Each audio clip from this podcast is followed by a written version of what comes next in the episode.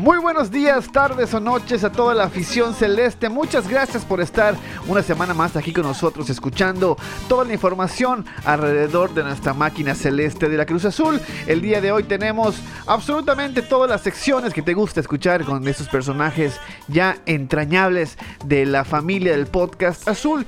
Como siempre, todo el análisis del partido contra Tigres y la previa del partido contra Toluca, así como la información de las juveniles, esta vez por un servidor, porque mi querido Félix anda con algunos temas de salud, pero ya se reintegra con nosotros el próximo martes, la femenil y muchísima información más como siempre. Relájate, disfruta de este espacio celeste hecho por gente como tú, pensado en gente como nosotros. Esto es el podcast azul. Comenzamos.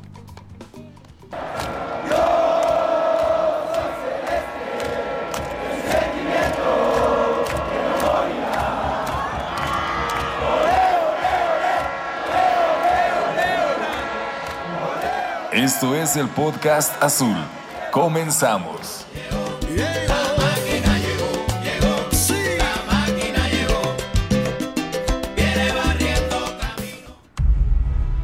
Viernes 5 de febrero, 21.30 horas. El árbitro Víctor Alfonso Cáceres pitaba el final del partido en Aguascalientes. Cruz Azul pasaría 12 días para volver a competencia. Mientras tanto, el rival jugaba en la máxima competición de clubes siendo subcampeón, perdiendo la final contra el Bayern Múnich. En el transcurso de la espera, el martes, Cruz Azul encontró su rival para la Conca Champions 2021. Se trata del equipo haitiano Arcajay FC, equipo de menos de 5 años de fundación. La cita será el 6 de abril en el Estadio Félix Sánchez de la República Dominicana. La vuelta el 13 de abril en el Estadio Azteca. Miércoles 17 de febrero. El subcampeón del mundo recibe al Cruz Azul en el Estadio Universitario. Un partido cuya rivalidad cada día crece más y que las aficiones de ambos equipos no quieren perder. El equipo del Tuca Ferretti repitió la alineación que enfrentó al Bayern Múnich con la diferencia de que Ayala entró en lugar de Diego Reyes. Nahuel en la portería, Rodríguez, Reyes, Salcedo y Dueñas en la defensa. Aquino, Pizarro, Carioca y Quiñones en el medio campo. Carlos González y Guiñac como delanteros. Por su parte, el equipo de Juan Reynoso salió con el capitán Jesús Corona, Aldrete y Shaggy por los laterales, Cata y Escobar en la central, Vaca como medio centro por delante de los centrales, Orbelín, Yoshimar, Romo y Alvarado en el medio campo, y Jonathan Rodríguez como delantero. El árbitro Eric Jair Miranda, en punto de las 21 horas, pitó el inicio del partido. Tigres aún no superaba la supuesta mano de Lewandowski cuando el minuto 5 ante la presión orientada de Cruz Azul, Nahuel cede el balón al Chaca, que pierde el balón con Aldrete. Este cede para Orbelín Pineda, toca para Romo que le devuelve la pared mientras se mueve al centro del área para que Orbelín le centre un balón perfecto que culminó con un cabezazo certero para poner el 1-0. Cruz Azul dominó todo el primer tiempo, inclusive para incrementar el resultado. Tal dominio pudo resultar en la expulsión de Dueñas tras una plancha en la pantorrilla de Romo. Pero ni el VAR ni el árbitro quisieron tomar la decisión. Ahora ya la comisión de arbitraje ha comentado que fue un error no hacerlo. En el segundo tiempo el trámite del partido cambió por completo, por decisión de ambos equipos. Tigres con el cambio del diente López y Cruz Azul bajando la presión alta y esperando al rival para fulminarlo en una transición rápida. Y así, al 93, el cabecita Rodríguez interceptó un pase de Salcedo, se dio a Escobar que condujo por la banda derecha y él se dio a Paul Fernández que anotó un gol muy a lo Messi, recibiendo pegado a la banda y conduciendo y buscando el espacio para disparar moviéndose hacia el centro del área grande. Y así encontró la rendija para disparar muy pegado al poste y poner el 2-0 definitivo. Al 94, al tiempo que Salcedo y Aquino arremetían contra el árbitro por la frustración de volver a perder contra los celestes, el colegiado pitó el final del partido. Toca regresar a casa y recibir al líder de la competencia. El diablo regresa a la Azteca. El diablo enfrenta a la máquina.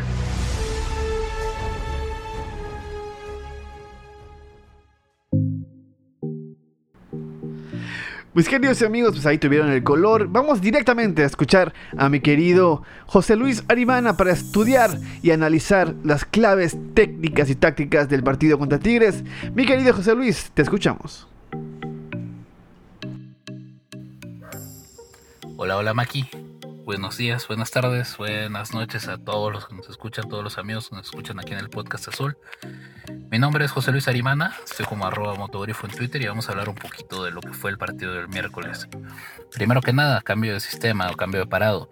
Reynoso ya, nos, ya no manda dos puntas al campo, manda uno nada más. Bueno, en teoría.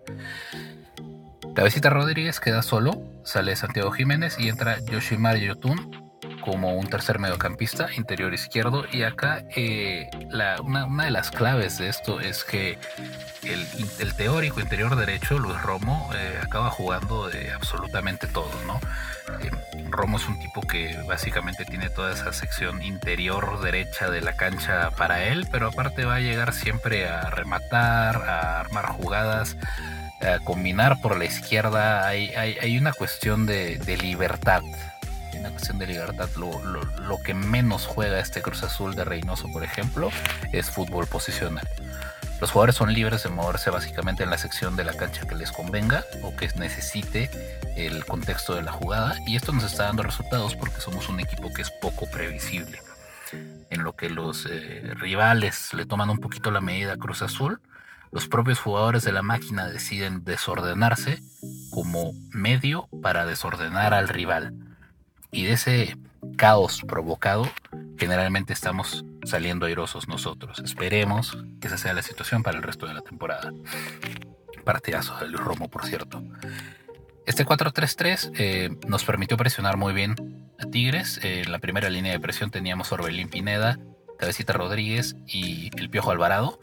Inmediatamente detrás de ellos, inclusive a veces adelantándose en la presión, estaba Luis Romo y detrás de Luis teníamos a Yotun Vaca. ¿no?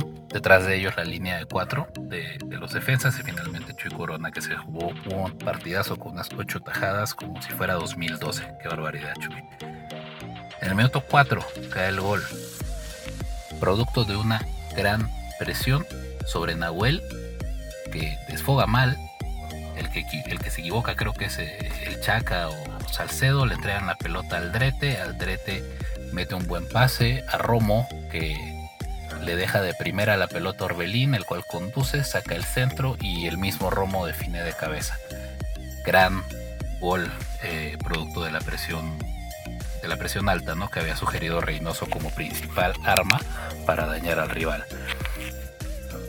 El resto del partido fue un poquito extraño, ya que Cruz Azul siguió presionando alto y jugando un partido muy intenso en el cual se corrió bastante. Y llegaron ocasiones de gol, pero no se concretó, no se concretó ninguna. Y luego para eso del 25 o 26, eh, Tigres empieza a tener un poquito más la pelota y empieza a encontrar eh, las rutas para llegar al arco de Chuy y empezó a tocar la puerta bastante, pero tampoco acabaron en gol sus ocasiones. Em, acabando el primer tiempo de esta forma. Eh, por más que se puede resumir de una manera eh, así de simplista, el primer tiempo es bastante emocionante en el cual vemos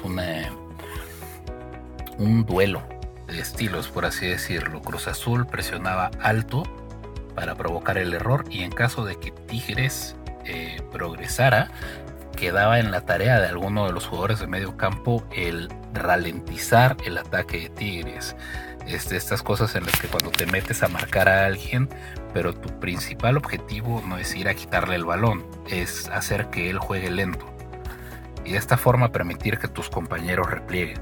El repliegue de Cruz Azul fue muy bueno, las transiciones defensivas fueron muy buenas. En ningún, en, creo que en una sola ocasión en el primer tiempo nos atacaron en superioridad numérica a ellos.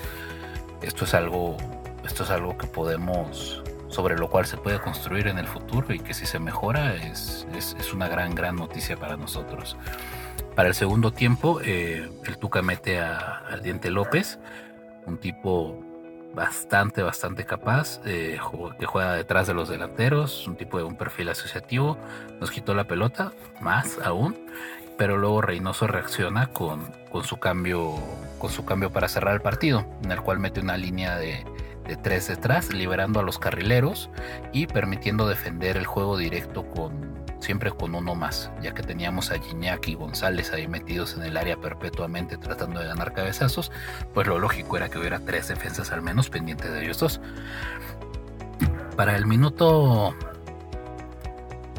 para el minuto 80 y 94, perdón, que generalmente es historia sabida que cuando en un partido de Cruz Azul cae un gol en el minuto 94 es en contra de Cruz Azul. Esta vez fuimos nosotros después de un gran contragolpe, no el único, no el primero del segundo tiempo, pero un gran contragolpe en el cual eh, Paul Fernández define de pierna zurda de afuera del área para cruzar a Nahuel Guzmán y poner el 2-0 definitivo.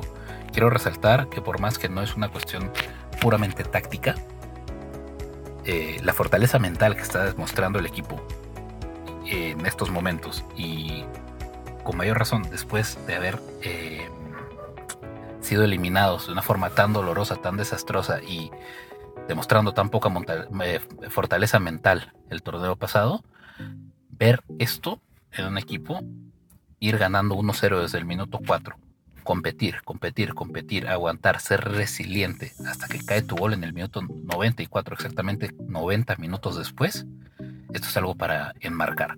Esto es probablemente eh, fruto del trabajo de todos los días. No sé quién esté encargado de esto en el cuerpo técnico, pero yo creo que se le tiene que felicitar.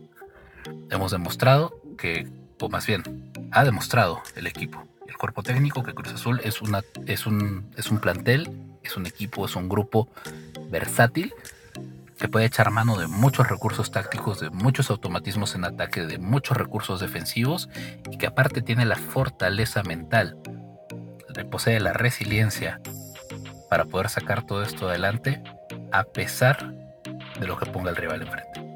Y creo que eso es aplaudir. Una cosa más, un saludo de todo corazón, un gran abrazo a Javier Aquino Canterano Celeste. Yo creo que él está bastante pendiente de su antigua institución. Saludos a todos, gracias Maki. Nos escuchamos la próxima semana con el resumen del partido contra Toluca. Muchas gracias mi querido José Luis Motogrifo en Twitter. Eh, un gran análisis de un eh, partido que tuvo muchos buenos análisis en Twitter.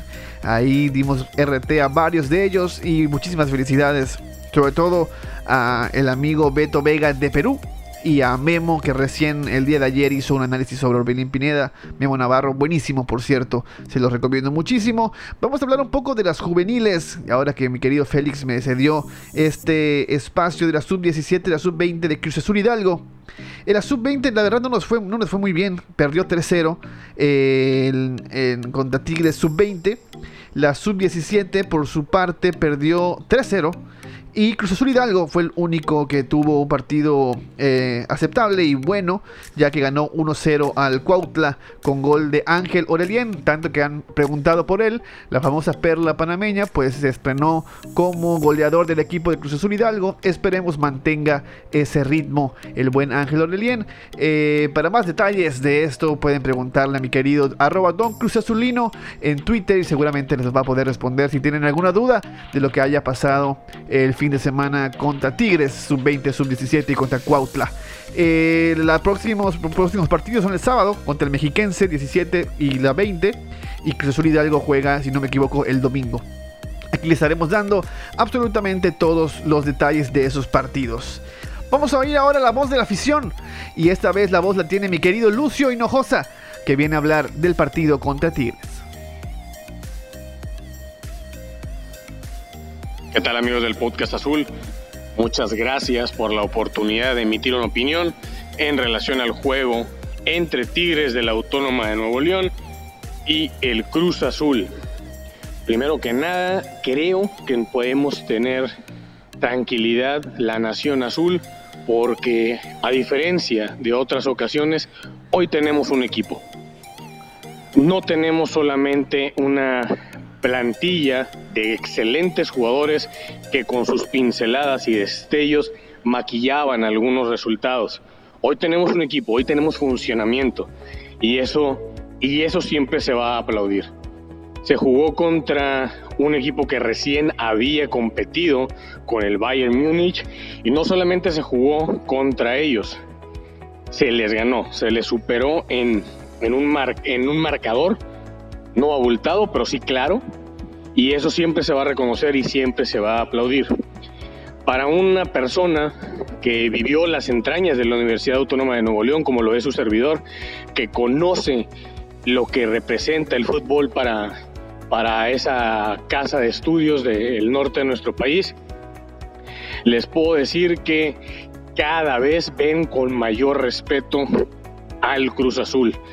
Prueba de eso son los, los comentarios a veces desatinados de algunos de sus jugadores, pero no es otro más que el reflejo del resultado. Y ese resultado, damas y caballeros, es nuestro, es celebrable, es reconocible, pero lo más importante es palpable, se puede repetir porque no fue a raíz de una chilena del cabecita Rodríguez o que Adrián Aldrete la colgara del ángulo en un tiro libre, fue en base y con base a un buen funcionamiento. Y eso, créanlo, se va a repetir. Muchísimas gracias, les manda un saludo su amigo Lucio Hinojosa, fuerte abrazo y hasta la próxima.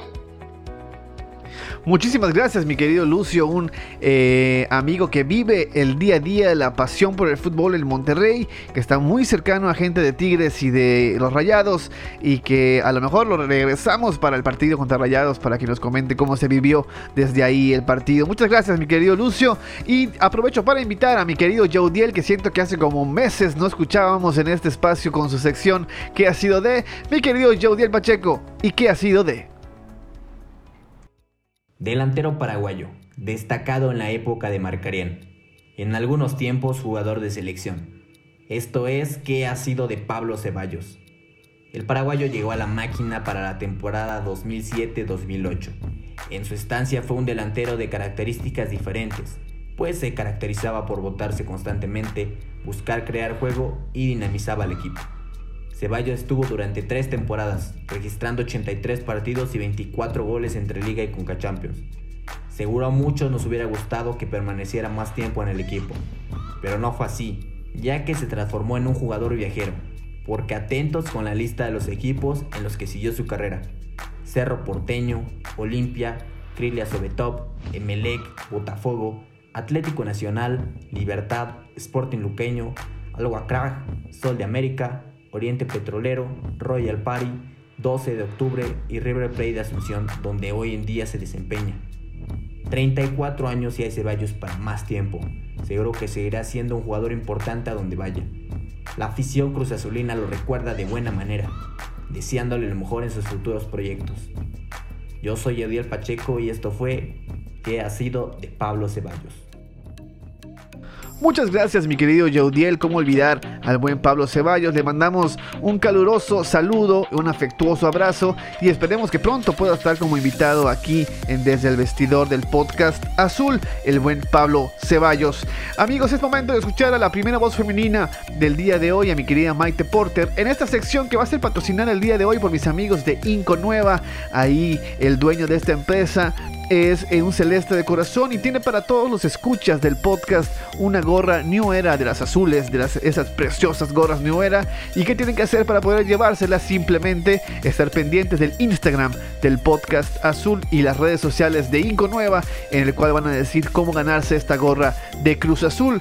Eh, el día de hoy, hoy viernes, va a salir esa dinámica en las redes sociales de Instagram del podcast azul. Así que estate pendiente para que puedas ser el ganador de esta gorra New Era absolutamente gratis y por parte del podcast azul y de mis amigos de Inco Nueva.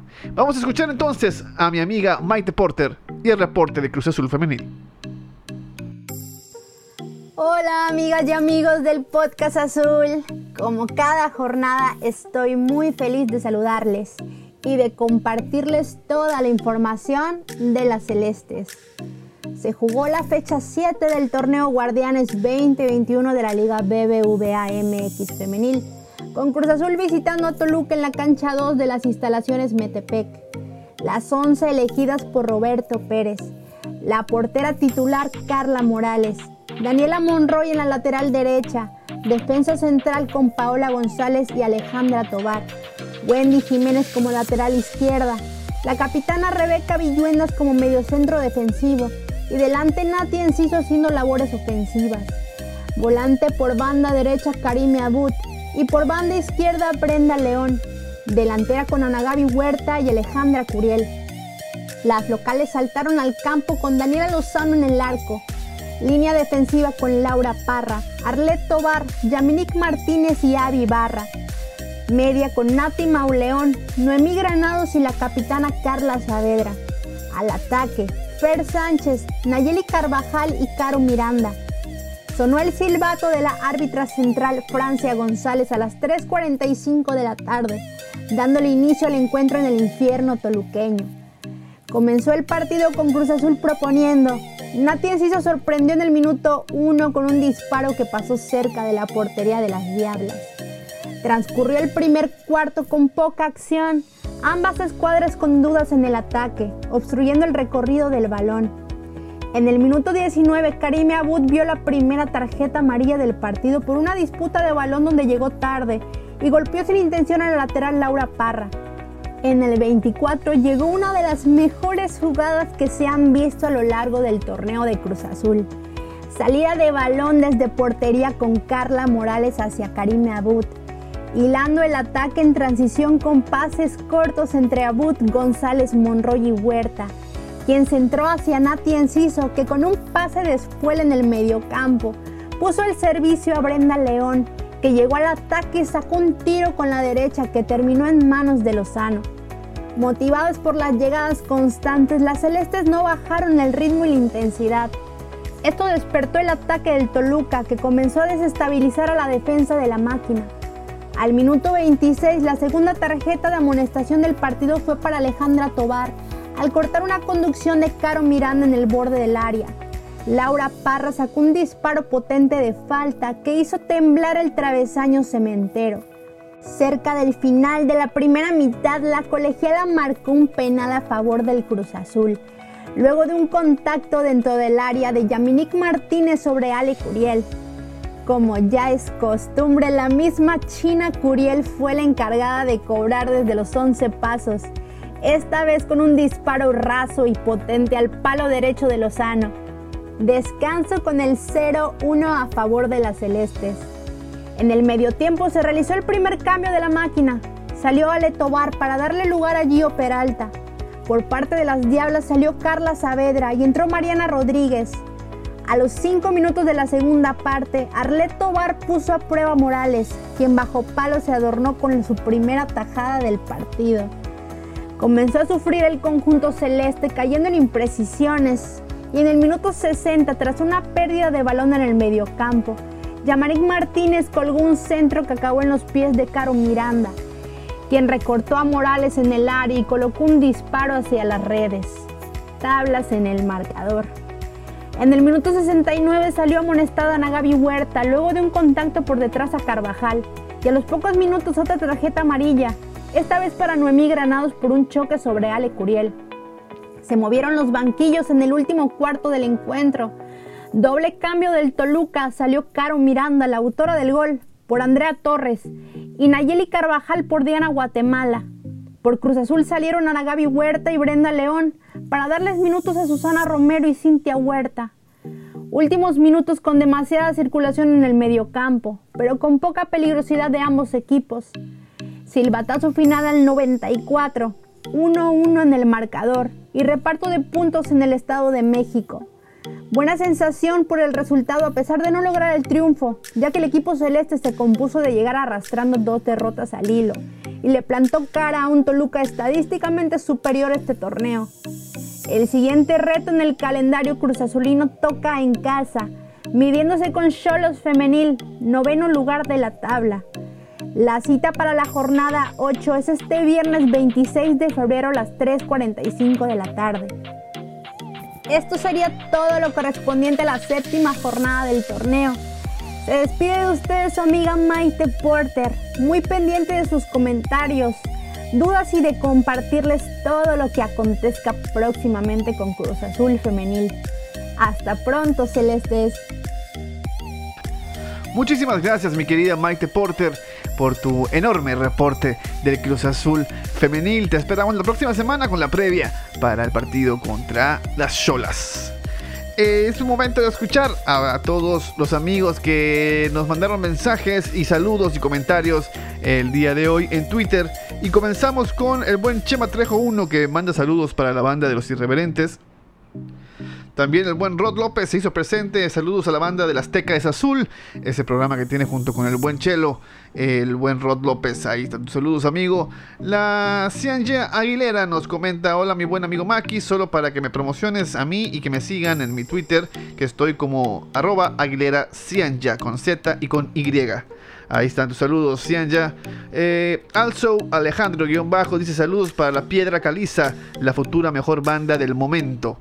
El buen Yo Soy Carlangas, Emi, dice, mándale un saludo a mi amigo el Willow Lea para alegrarle el día. Mi querido Willow, que le ha ido muy mal hoy en Twitter. Eh, ahí se estuvo discutiendo con alguna cuenta de Twitter Under y no le fue muy bien. Pero mi querido Willow, te mandamos un saludo desde el podcast Azul aquí.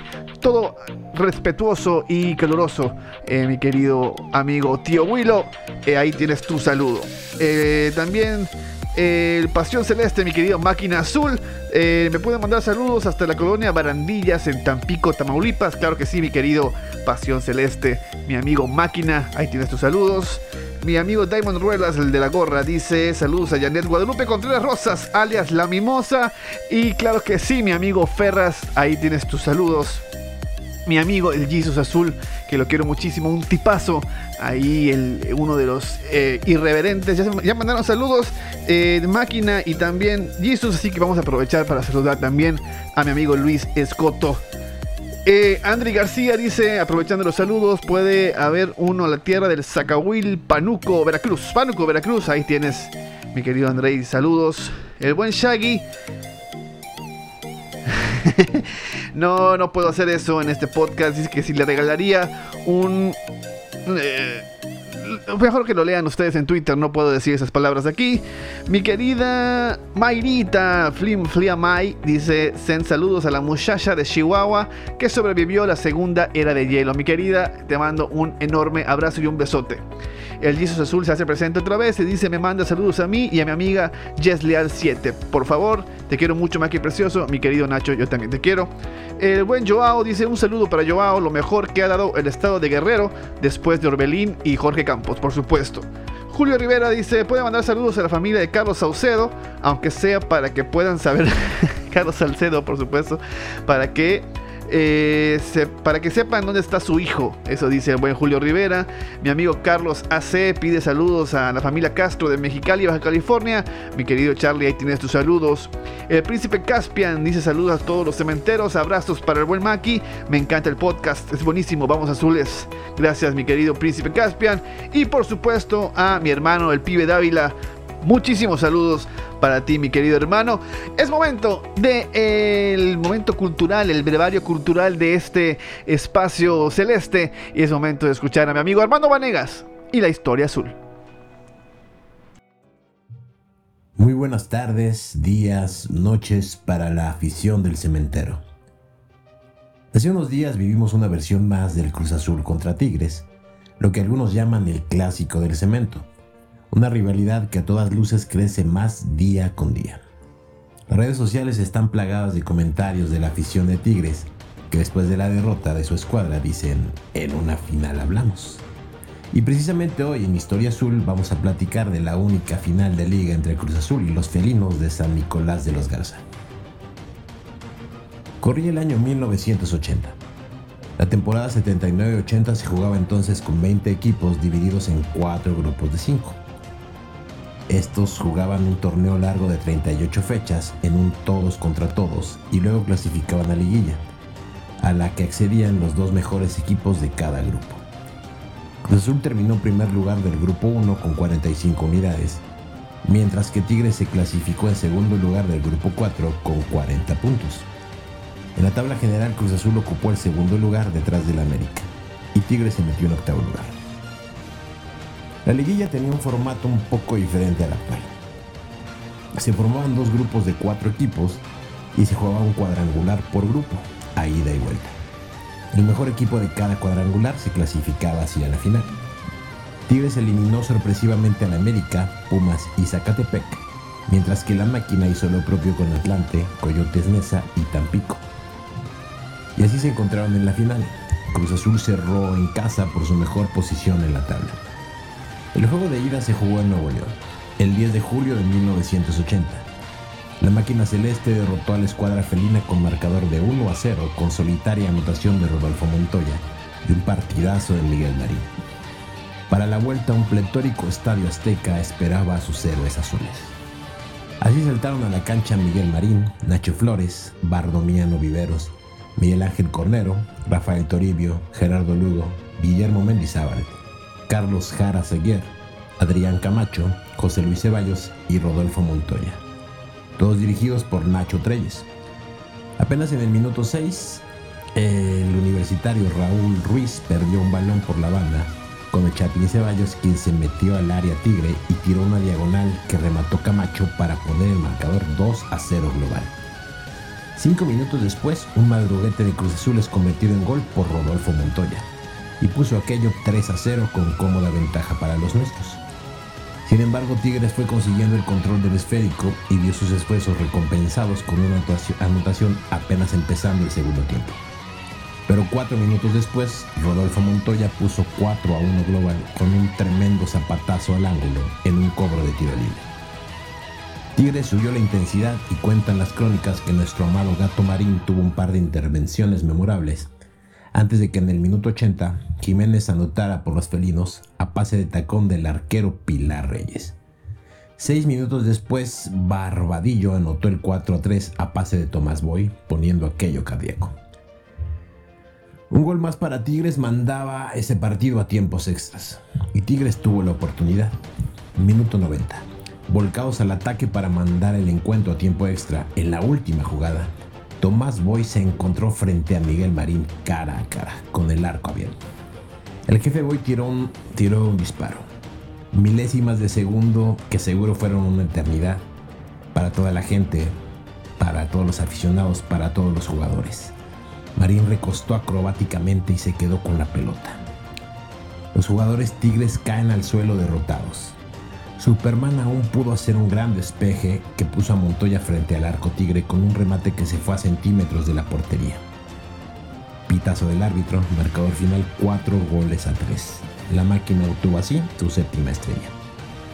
Durante muchos años la prensa regia llamó a ese Tigres el campeón sin corona debido al pundonor que mostraron en aquel partido donde parecían estar derrotados de raíz y acabaron derrotados al final, como debía ser, para que pudiera ser escrito, para que pudiera ser relatado. Pues en este clásico del cemento, recuerden que la historia la escriben los vencedores. Por ahora me despido, yo soy Armando Vanegas y esto es el podcast azul. Muchísimas gracias, mi querido Doc. Como siempre, enorme tu presencia con la historia azul del podcast. Muchísimas gracias de nuevo por estar aquí.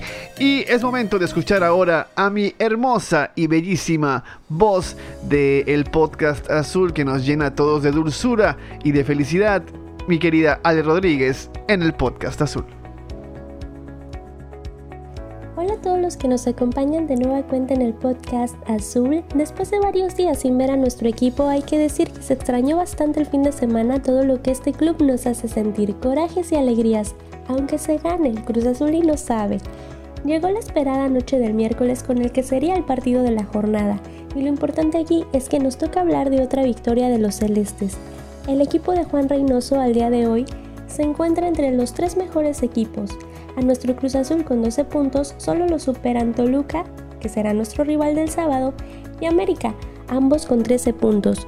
Como les había comentado en mi última aparición por aquí, Cruz Azul tendría una muy buena prueba acercándonos ya casi a la mitad del torneo con rivales como Tigres, Toluca y León, por lo que ya podemos decir que consiguieron la primer palomita.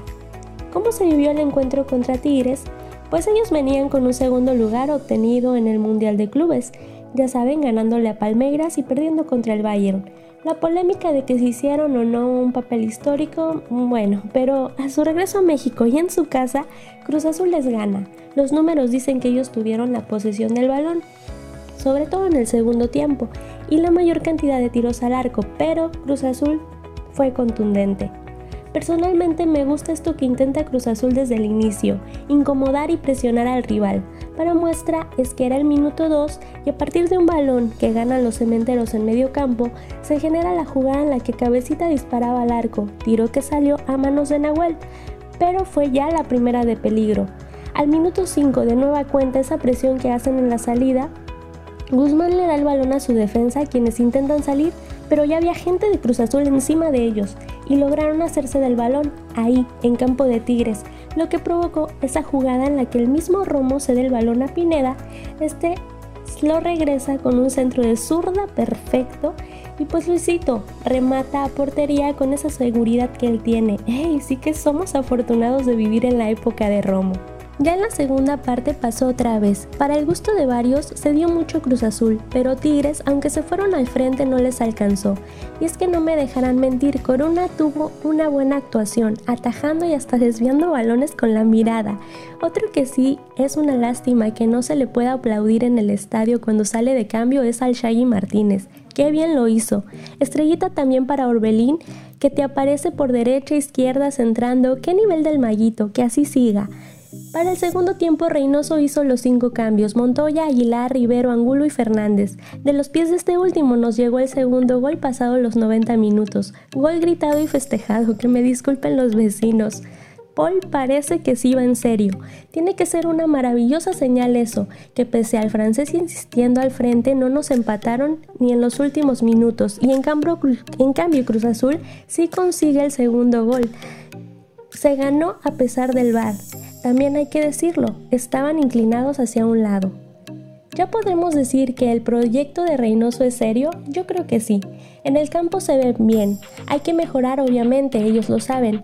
Decir que los goles han venido de gente del medio campo en este partido. Los delanteros espero que contra Toluca tengan una fina noche.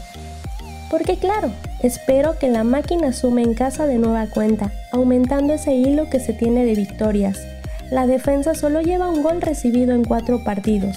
Van siendo buenos números en este equipo. Se ve desde fuera un ambiente mejor en el, en el vestidor y espero siga siendo así. Hoy por la mañana el presidente respaldaba a sus jugadores. Es algo bueno. Si no se saben el chisme, arróbenme. Cruz Azul, haz que suceda y por lo pronto pégale al líder. Nos escuchamos la próxima. Soy Alejandra ALR7 que estén muy bien, cuídense mucho. Espero que sea un sábado de todos con nuestra playera puesta gritándole a la tele desde nuestro sillón. Saludos Maki, adiós. Muchísimas gracias mi querida ALR7 por estar aquí en el podcast azul con tu hermosa y muy acertada opinión sobre el partido de Cruz Azul. Vamos ahora entonces a escuchar, fíjense que tenemos a un eh, invitado que en Twitter es conocido como el chefcito vaca. Eh, a veces me cae muy bien y a veces me cae muy mal, sobre todo cuando se hace pasar por reporteros que me han engañado unas 3 o 4 o 5 veces con sus tweets. Y ese, este es mi querido chefcito vaca y esta es su opinión en el podcast azul. Buenos días, tardes, noches a todos los que escuchan el podcast azul. Les habla su amigo Jefecito Vaca y estoy aquí para darles mi opinión acerca del Cruz Azul. Primero que nada quiero agradecer a Maki por haberme invitado y esta es mi opinión. La noche del miércoles Cruz Azul nuevamente derrotó a su hijo Tigres, dejando en claro que si hay un rival al que todavía se le puede sobajar es a los Tigres. Cruz Azul no solo le ganó otra vez, sino que también hizo ver mal al subcampeón del mundo. Propuso un juego de, de presión alta y ataque directo, mismo que le bastó para que al primer minuto se tuviera la primera clara, la cual se desaprovechó. Pero bueno, a los 6 minutos Cruz Azul encontró el gol de la mano de, Romo. Que bueno, eh, para Romo ya no hay palabras. Es un jugadorazo. Para mí que se va, se nos va a ir este verano. En fin. el segundo tiempo se sufrió de más, en gran parte a lo malo que es el Cata Domínguez. Y, el Manco Corona estuvo, estuvo bien, salió en un gran día y se convirtió en pieza fundamental para obtener los tres puntos. En general el equipo me gustó mucho. Y desde hace un par de semanas ya se empieza a ver la mano de Reynoso. Que creo, a mi parecer, que no iba a haber otro técnico que los levantara anímicamente como él. Esperemos que el sábado se siga por la senda del triunfo contra Toluca, que a mi parecer va a ser un juego más complicado, pero que confío en que Cruz Azul lo gane. Y bueno, esa fue mi opinión. Eh, le quiero mandar un saludo a, a mis compañeros, mis compas del, del grupo de los Jandros y Asociados, especialmente para mi compa el Benito. Y ya. Mi querido jefecito Vaca, me hubiera encantado que fueras más específico con el tema de cuál Benito. Pues veo que en los últimos días hay como 73 Benitos en Twitter Cruz Azul y en los Jandros y asociados. Y aprovechando para mandar un saludo a mi gran amigo y líder de todos ustedes, eh, mi hermano Jandro. Eh, mi querido, espero que nos estés escuchando. Te mando un enorme abrazo. Eh, es momento de escuchar a mi querido Ricky Del Hoyo y el antiresumen de la jornada. ¿Qué tal amigos del Podcast Azul? Tarde pero seguro. Y todavía alcanzamos a llevarles el antiresumen de la jornada anterior, aunque la jornada ya haya empezado. Pero bueno, arrancamos con el antiresumen de la jornada 6, que empezó en el Estadio Cuauhtémoc, donde el Pueblita anda imparable y venció 4-0 a Bravos de Juárez con un hat-trick de Santiago Ormeño, el delantero sensación de la liga, y otro tanto de Cristian Tabó. En Tijuana, Cholos derrotó al campeón León que está más apagado que la Comisión Federal de Electricidad, con goles de nuestro pulpo favorito Manotas al minuto 7 y de Fabián Castillo al minuto 95. En el Kraken, los plebes de Mazatlán perdieron contra la copia tunera del Atlético de Madrid 3 por 0, con gol de Nico Ibáñez al 16, otro tanto de Nico Ibáñez de penal al minuto 38 y Berterame cerró la tercia al minuto 62. En el estadio Akron, Chivas rescató un empate de último minuto contra el Necaxa. Iniciarían ganando los rayos con gol de Ian González al minuto 39, empataría Angulo al minuto 45. Después JJ Macías, que tenía cierto pique con el pollo briseño, no quería quedarse atrás. Y también marcó su autogol como el pollo en la jornada anterior. De todas maneras, Macías celebraría más que una barrida, ya que conseguiría el empate a 2 por 2 al minuto 94. En el Estadio Azteca vimos un robo para variar en el América contra Gallos donde estos últimos se quedarían muy pronto en el partido con uno menos, gracias a una muy dudosa expulsión de Alexis Doldán al minuto 12, donde las únicas tomas que mostró Televisa parecían grabadas desde arriba del alumbrado. Después el América se iría al frente con gol del juvenil Santiago Naveda al minuto 26. Empataría Gallos con gol del Cuate Sepúlveda de cabeza al minuto 45, pero Henry Martín sellaría la victoria 2 por 1 con un tanto al minuto 84. Con esto, esta victoria se suma a los logros de Santiago Solari, como desayunar en el club o cargar porterías en el entrenamiento. En el clásico del cáncer de sol, Toluca recibió a los Pumas a las 12 del día y como acostumbra un partido de Pumas a esa hora, el juego estuvo más aburrido que las últimas temporadas de los Simpsons. El partido se terminó definiendo por un gol de Alexis Canelo al minuto 88. Y hablando de clásicos irrelevantes, el clásico por ver quién es la sombra de Tigres se lo llevó Santos derrotando al Monterrey con gol de Mateus Doria al minuto 60.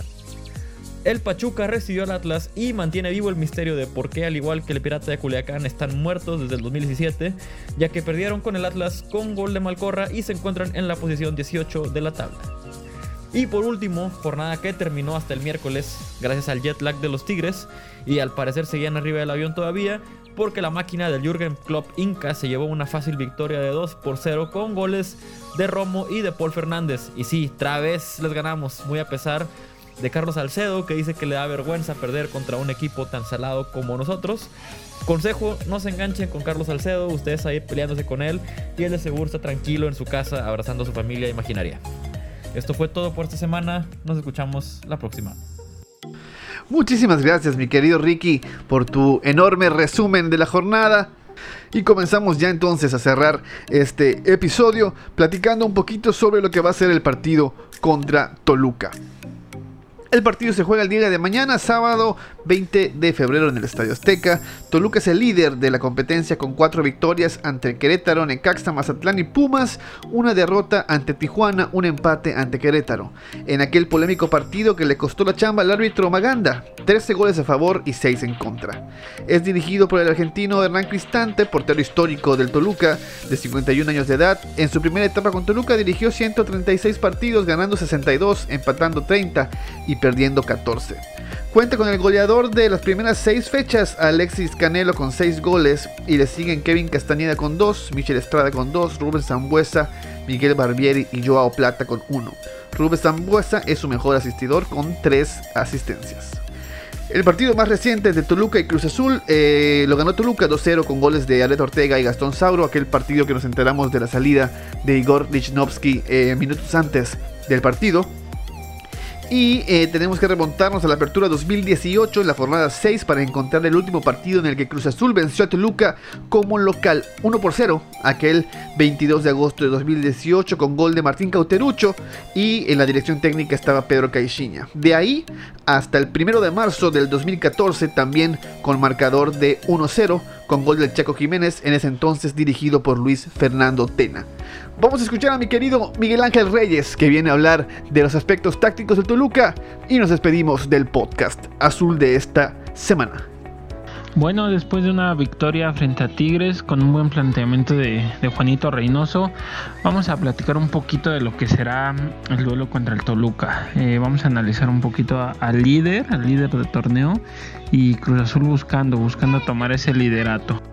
Eh, su hombre clave Rubén Zambuesa, todos sabemos la calidad que puede tener a pesar de su veteranía y Alexis Canelo. Eh, apenas platicábamos en el podcast de que pocos extremos podrían hacernos daño en la liga. Yo creo que Canelo es uno de ellos.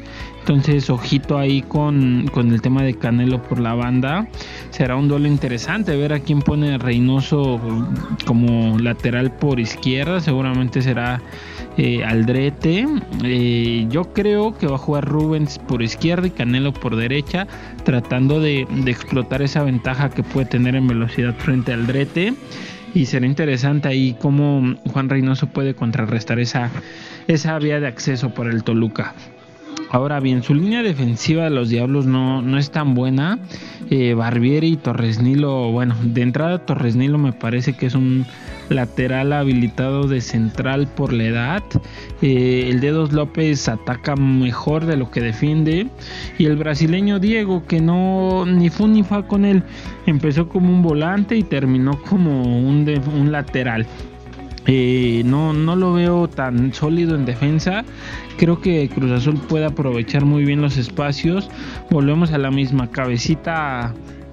Debe de ganarle la espalda a los centrales y lo que puedan hacer Orbelín, por ahí este el Piojito Alvarado va a ser interesante. El duelo o, lo clave para mí va a ser en medio campo porque el Gallito Vázquez y Claudio Baeza son dos fierros muy interesantes en Toluca. Creo que es la base del equipo. Roban y distribuyen, roban y distribuyen. Eh, de ahí se basa el juego de los Diablos Rojos. Y bueno, eh, eso en cuanto al medio campo. Ahora intentar contrarrestar lo que pueda hacer, como lo mencionaba Zambuesa y Canelo. En el eje del ataque, Michael Estrada es un buen centro delantero. Promedio, promedio de la liga, no, no es el gran centro delantero matón como algunos suelen decirlo, entonces depende mucho y me preocuparía más por Canelo y por Zambuesa. Eh, veremos un lindo partido por ahí la temporada que tiene Corona Ojito creo que puede ser factor en las porterías. Eh, Luisito García no lo he visto tan seguro, ni se me hace un portero ni siquiera top 15 de la liga. Entonces, por ahí probar con disparos de media distancia, lo que hablábamos de los pases filtrados y el juego colectivo que ha mostrado Cruz Azul en estos últimos partidos. Eh, espero un partido duro, sin lugar a dudas, pero creo que Cruz Azul anda enrachadito y tiene con qué sacar la victoria. Pronostico un 3-1 a favor de la máquina. Veremos. Eh, cómo, cómo va el partido, amigos. Les mando un abrazo y un saludo. Muchísimas gracias mi querido Ángel Reyes y como siempre una vez más recordarte que nos sigues a todos en la descripción puedes encontrar eh, las cuentas de Twitter de todos nosotros y por supuesto agradecer una vez más a gambetita.com por ser parte de este equipo del podcast azul y recordarte que si estás buscando estos jerseys eh, que probablemente sean los últimos con solo uno o dos patrocinadores, es el momento de que te acerques a gambetita.com y con el link que encuentres abajo de este, eh, desde la descripción, puedes entrar a eh, con un descuento en gambetita.com y comprar tus productos con el, el link de descuento del podcast azul. Mis queridas amigas y amigos, muchísimas gracias por estar esta tarde, eh, noche o día escuchando el podcast azul. Esperemos que el sábado nos llevemos los tres puntos contra el Toluca. Y bueno, les mando un enorme abrazo. Les recuerdo que soy Maki Pinzón, soy su host y esto es el podcast azul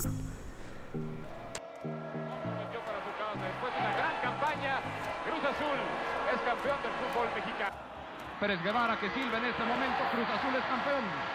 Cruz Azul es campeón. Se acabó. Cruz Azul es campeón. El Cruz Azul es campeón. El árbitro dice se acabó. Campeón. Campeón del fútbol mexicano el equipo de la Cruz Azul.